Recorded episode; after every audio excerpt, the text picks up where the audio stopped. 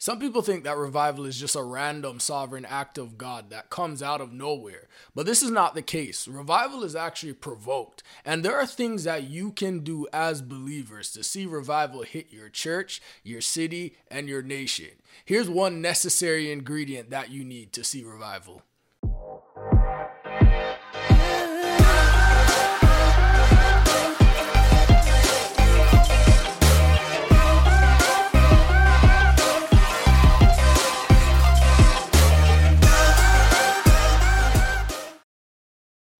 What's up, everybody, and welcome to this week's video. I'm so glad that you're joining me from wherever you're watching from today. Now, we've been seeing and hearing a lot of talk lately, more than usual, about the subject of revival. With what God has been doing at Asbury University and what's been happening even this week at movie theaters, we've been hearing a lot more talk about the subject of revival. And I just want to correct something off the bat before I go any further. But you would see when people make certain Facebook posts, social media posts, IG posts, they will praise God for what he's doing down in Asbury, what God has been doing here. God's doing great things. And they will add some, they'll say something that's not necessarily right. They will say, you know, this is a sovereign move of God. And I just want to say off the bat that the power of God moving somewhere and revival breaking out in a certain place is not completely sovereign. It is not something that just happens out of the blue or just happens whenever God appoints it. Because if you take that mindset and you carry that attitude in regards to revival, then you don't have to do anything. Then we just have to sit back as believers and just wait for God's appointed time. And that is not necessarily the case. We don't just sit here and just wait and just sit here and coast. And then whenever God pours it out, then okay, let's jump on into it. That's not how it works. God is always willing. The Bible said in the last days, the prophet Joel prophesied and said in the last days that God would pour out his spirit on all flesh and it'd fall on the sons and daughters, it would fall on the young men, the old men, the handmaidens. It would fall on everybody. Well, guess what? We're in the last days right now. Right now. When the church was birthed and the Holy Ghost fell on the day of Pentecost, that started what we call the last days. So we've been in the last days for almost 2,000 years now. This is God's time for his spirit to be poured out on all flesh, no holds barred, on the young and the old. God's spirit is being poured out on all men with no discrimination. So for us to sit back and say that, you know what, there's an appointed time that this can happen, or, you know, this is happening, but, you know, it's a sovereign move of God, that's a problem because God has appointed this time for his spirit to be poured out on the earth. God has appointed this day and age that you're living in right now for his power to be poured out. This is your time to encounter God's power. And you have to understand that when it comes to revival, that this is not something that is just sovereign you know, we a lot of the scripture that we quote a lot, the scripture that you hear a lot of Christians quote when it comes to revival is Second Chronicles 7:14. If my people who are called by my name shall humble themselves and pray and seek my face, turn from their wicked ways, then I'll hear from heaven and I'll heal their land. There's an equation there. It, God didn't just come in there and say, you know what, I'm gonna pour out my spirit, I'm gonna heal your land, and I'm gonna move. He said, if my people, number one, humble themselves, pray, seek my face, turn from their wicked ways, then I will heal from heaven. Then I will forgive their sins. Then I will heal their land.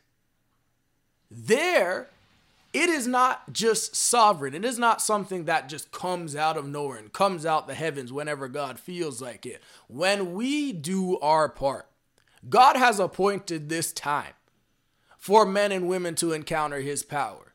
And when you, as a believer, get on board with that and you align yourself with that, then you will see God move mightily. That's when you'll see God's power move mightily. So, what you see happening and what you saw happen at Asbury University, what you see happening in many of these different cities, it can happen wherever you are. Look at me, I'm personally from Canada right now. And Canada, Canadian Christianity has gained a reputation for being just crazy, off the charts, out there.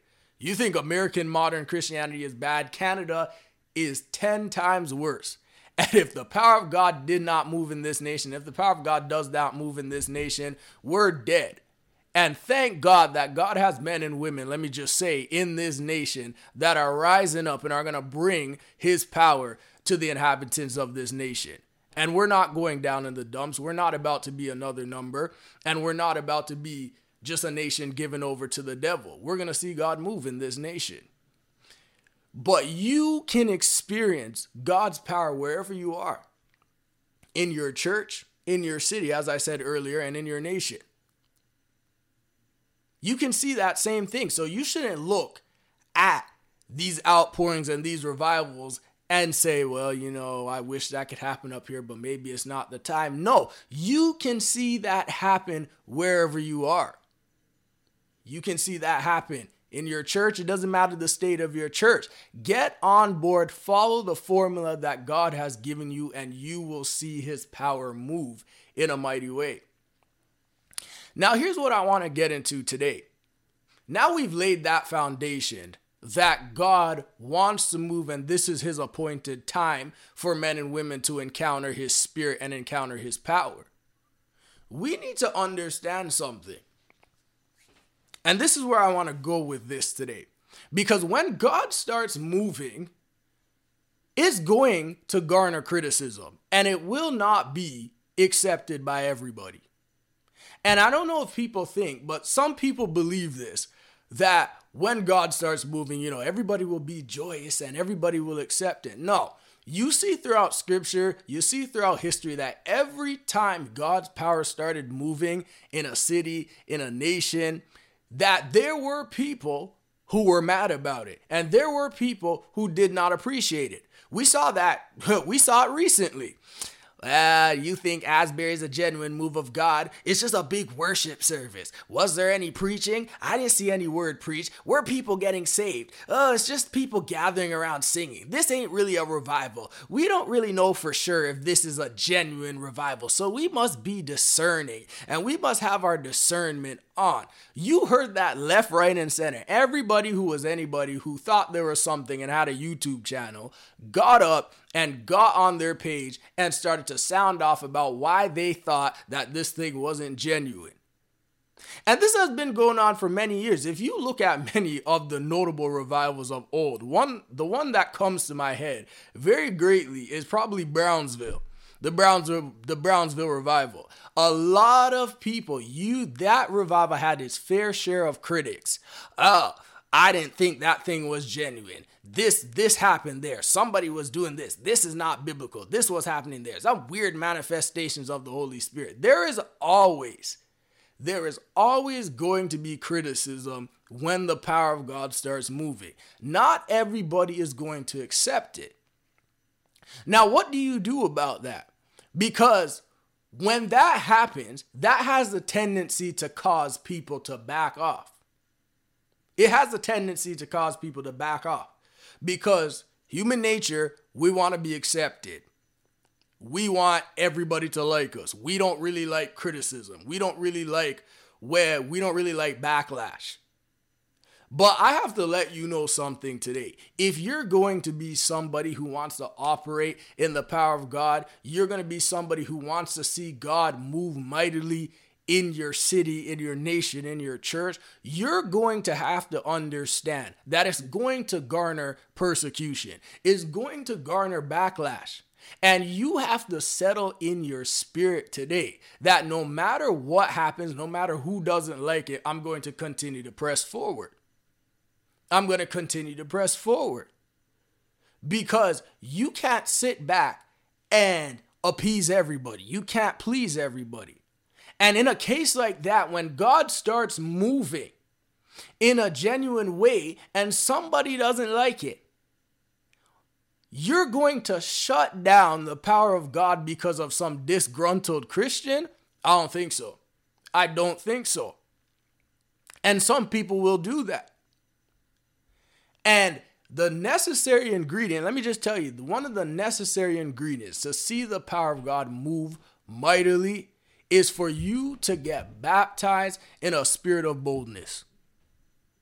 It is for you to receive a spirit of boldness that only comes from the Holy Ghost.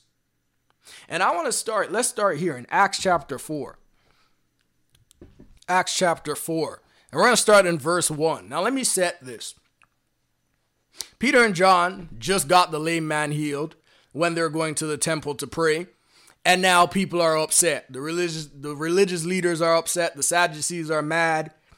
The temple guards are upset. And now watch what happens. And they end up being arrested. So now watch what happens in verse 1. it says while Peter and John were speaking to the people, they were confronted by the priests, the captain of the temple guard, and some of the Sadducees. These leaders were very disturbed that Peter and John were teaching the people that through Jesus there is a resurrection of the dead. Verse 3 They arrested them, and since it was already evening, put them in jail until morning. But many of the people who heard their message believed it, so the number of men who believed now totaled about 5,000. Verse 5 The next day, the council of all the rulers and elders and teachers of the religious law met in Jerusalem. Annas the high priest was there, along with Caiaphas, John, Alexander, and other relatives of the high priest. They brought in two disciples and demanded, By what power? Watch what they're saying to Peter and John. By what power or in whose name have you done this? Then Peter, filled with the Holy Spirit, watch that, said to them, Rulers and elders of our people, are we being questioned today because we've done a good deed for a crippled man? Do you want to know how he was healed? Let me clearly state to all of you and to all the people of Israel that he was healed by the powerful name of Jesus Christ the Nazarene, the man you crucified, but whom God raised from the dead. For Jesus is the one referred to in the scriptures where it says, The stone that the builders have rejected has now become the cornerstone. There is salvation in none else. God has given him a name under heaven whereby we must be saved. Watch this, verse 13. The members of the council were amazed when they saw the boldness of Peter and John for they could see that they were ordinary men with no special training in the scriptures. They also recognized them as men who had been with Jesus. But since they could see the man who had been healed standing right there among them, there was nothing the council could say. So they ordered Peter and John out of the council chamber and conferred among themselves. So watch that. Verse 13, let me read it again. Watch what happens. The members of the council were amazed when they saw the boldness of Peter and John, for they could see that they were ordinary men with no special training in the scriptures. They also recognized them as men who had been with Jesus. So here's where I want to get at today Peter and John just got a man healed, and people are upset, and the leaders are mad, and they arrested them, threw them in jail, and they're trying them now.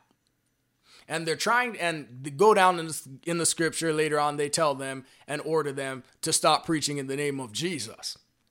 Here's the thing were Peter and John swayed by the persecution that came at them? Were they swayed? No. They were told to stop doing what they were doing. They, the religious leaders, had a problem with them. And we're and they told them, stop it, don't do it anymore, stop. Just be calm, just be cute, just be collected, but don't do all that crazy stuff. And stop preaching this message that you're preaching to people. And what was their what was their answer? No. We would rather obey God than you. We're not doing it. What gave them that ability to do so?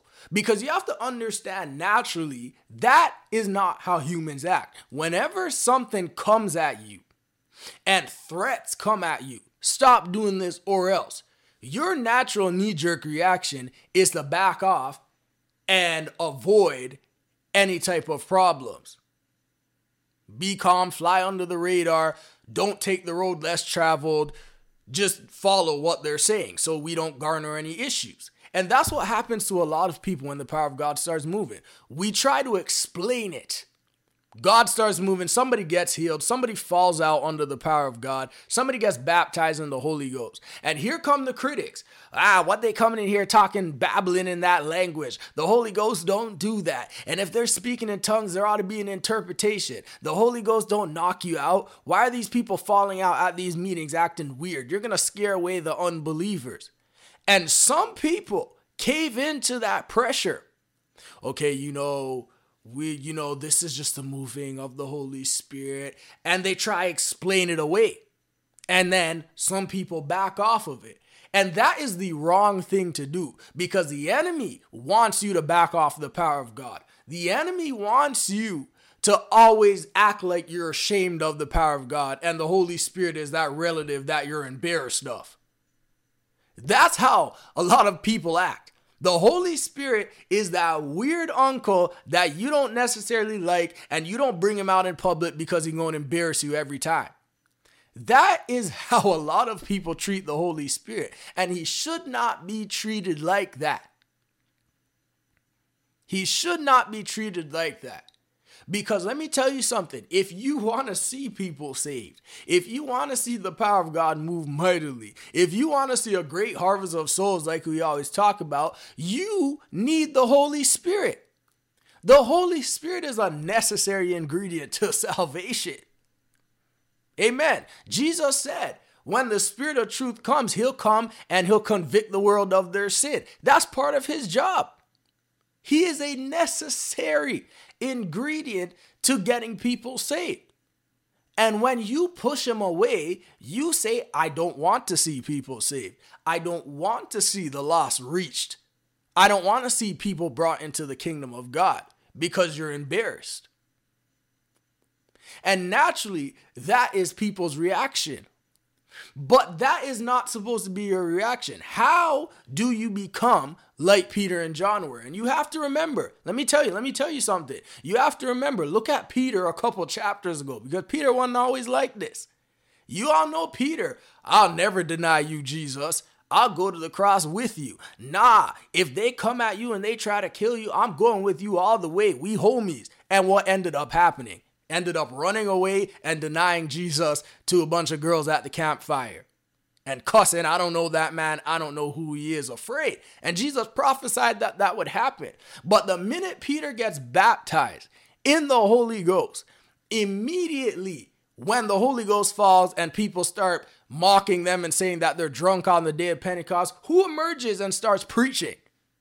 Peter.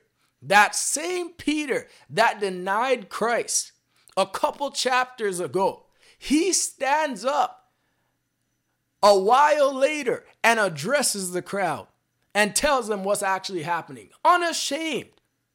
This is the same person. This is not two different people. What happened? He got baptized in the Holy Spirit and he caught a spirit of boldness. And this is what our churches need today boldness and not just some oh yeah i'm a bold person no no boldness that comes from the holy ghost this is what you need. Because when backlash comes when persecution comes you won't care what people say. You just want god you want to see his power move and you're going to operate in it no matter what anybody says. And you're not going to let anything stop that from happening. You're not going to let the words of people stop you from operating in that. You're not going to be that cute Christian, that modern Christian that pleases everybody and, you know, appeases everybody and doesn't want to offend nobody. That is not you. You're going to be a book of Acts Christian. And that only comes from the Holy Ghost. That only comes when you get baptized in a spirit of boldness because when you get baptized in the spirit of boldness, you don't care what anybody else thinks. You could care less if people are mad that the Holy Ghost is moving in your church. You couldn't care less that people are upset that Sister Bessie fell out under the power of God.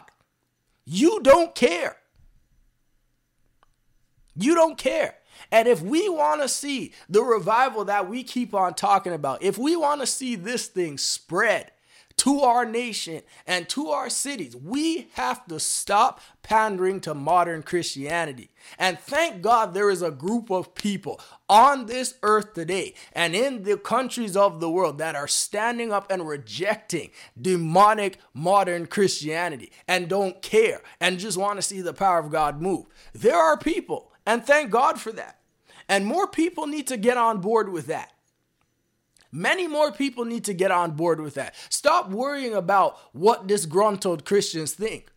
And let me tell you something for the record all these people that were making up noise about Asbury and making up noise about all these revivals and saying, you know, oh, you know, is this a genuine revival? I don't think this is genuine. If you have never seen a revival before, if you have never been used to set men and women free by the power of God before, if you have never seed, a mass harvest of souls come into the kingdom of God, then you have no right to talk. You have absolutely no right to talk about what is a genuine revival because you've never seen one before. You've never seen one before. So, how do you know what the Holy Spirit does? A lot of these people acting like gatekeepers of the Holy Spirit. They ain't never seen him move once in a million years. The last time they saw the Holy Ghost move was in 1972, and they don't care if he moves. And they're standing up here talking about, you know, oh, this is genuine and this ain't genuine. The devil is a liar. And they cover it up as, oh, it's discernment. It ain't discernment. It's a critical spirit and it's a religious spirit. And it needs to get dealt with. It needs to get dealt with. I've never seen anybody who is truly on fire for God and loves the Holy Spirit and loves the movement of the Holy Spirit get upset when he starts to move. That is just weird. People who get mad when the Holy Spirit starts to move. Oh, look, you know, God set somebody free. Oh, oh, God set somebody free from a drug addiction. Oh, that ain't right. I'm so sick and tired of this. And furrowing their brows. The devil is a liar. The devil is a liar. You don't get to talk about what's a genuine revival if you've never seen one before. Every time God moves, there'll be critics. Every time there'll be critics. Look at the book of Acts. There's critics. In the ministry of Jesus, Jesus had critics. The Pharisees were mad at him every other week because he was doing things that they didn't like or that didn't fit what they wanted to happen. It didn't fit what they thought it was supposed to be and they start teaching the message of the kingdom, they start seeing the power of God moving. the Pharisees are upset. They're upset. They're mad. In the book of Acts, the Sadducees are upset when Peter and John get a man healed and preach the kingdom of God. Look at Stephen. Stephen preaches the gospel, starts moving mightily. God starts using him. People are mad and they end up stoning him and killing him. They're upset. Anytime God's power starts moving, there will be backlash, there will be persecution.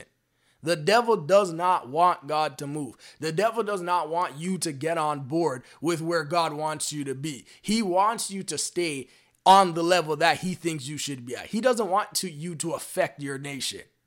Just stay in your little box, have your little Sunday morning services, have your little 50 minute services, and the devil's okay with that. But the minute you start contending for the power of God to move in a mighty way, he's upset. And he's like, nope, that can't happen. And what does he do? He tries to get you to back off. He tries to get you to stop. And you see through the word of God, anytime somebody did not stop and kept on pressing forward, the devil couldn't do anything about it. It didn't matter how many times they threw the apostles in jail, didn't matter how much persecution, how much backlash came at them. They did not care. And they saw God move mightily. Look in the book of Acts, chapter 12. When Herod Agrippa came against the church, church is moving powerfully, and he comes against them and he's trying to kill the apostles. And successfully, I believe he killed, was it James? I believe. Let's go there so I don't get it wrong. Not to say wrong, and I have my Bible right in front of me. Acts chapter 12. Yes, he killed James. Acts chapter 12, verse 1 and 2. It says in verse 1 that he stretched forth his hand to vex certain of the church. And he killed James, the brother of John, with the sword. And because he saw it pre- please the Jews, he proceeded further to take Peter also. So now watch what happens. He killed James and he takes Peter, getting ready to kill him.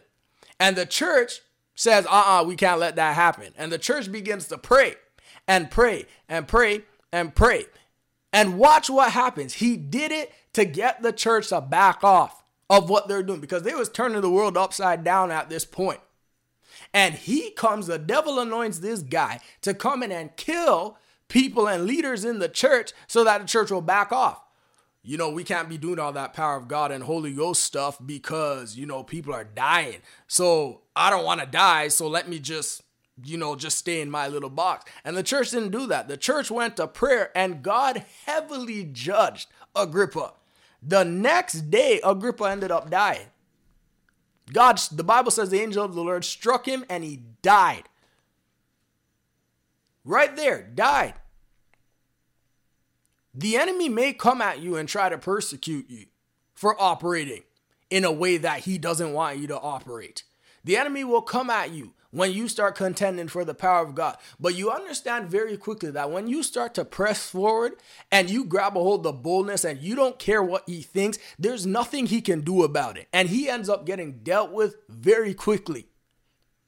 Peter gets put in prison. Paul gets put in prison. The angel of the Lord busts them right out of prison. Can't do anything about you. You're too powerful. You're too powerful. So don't give the enemy an upper hand in your life and don't let him intimidate you.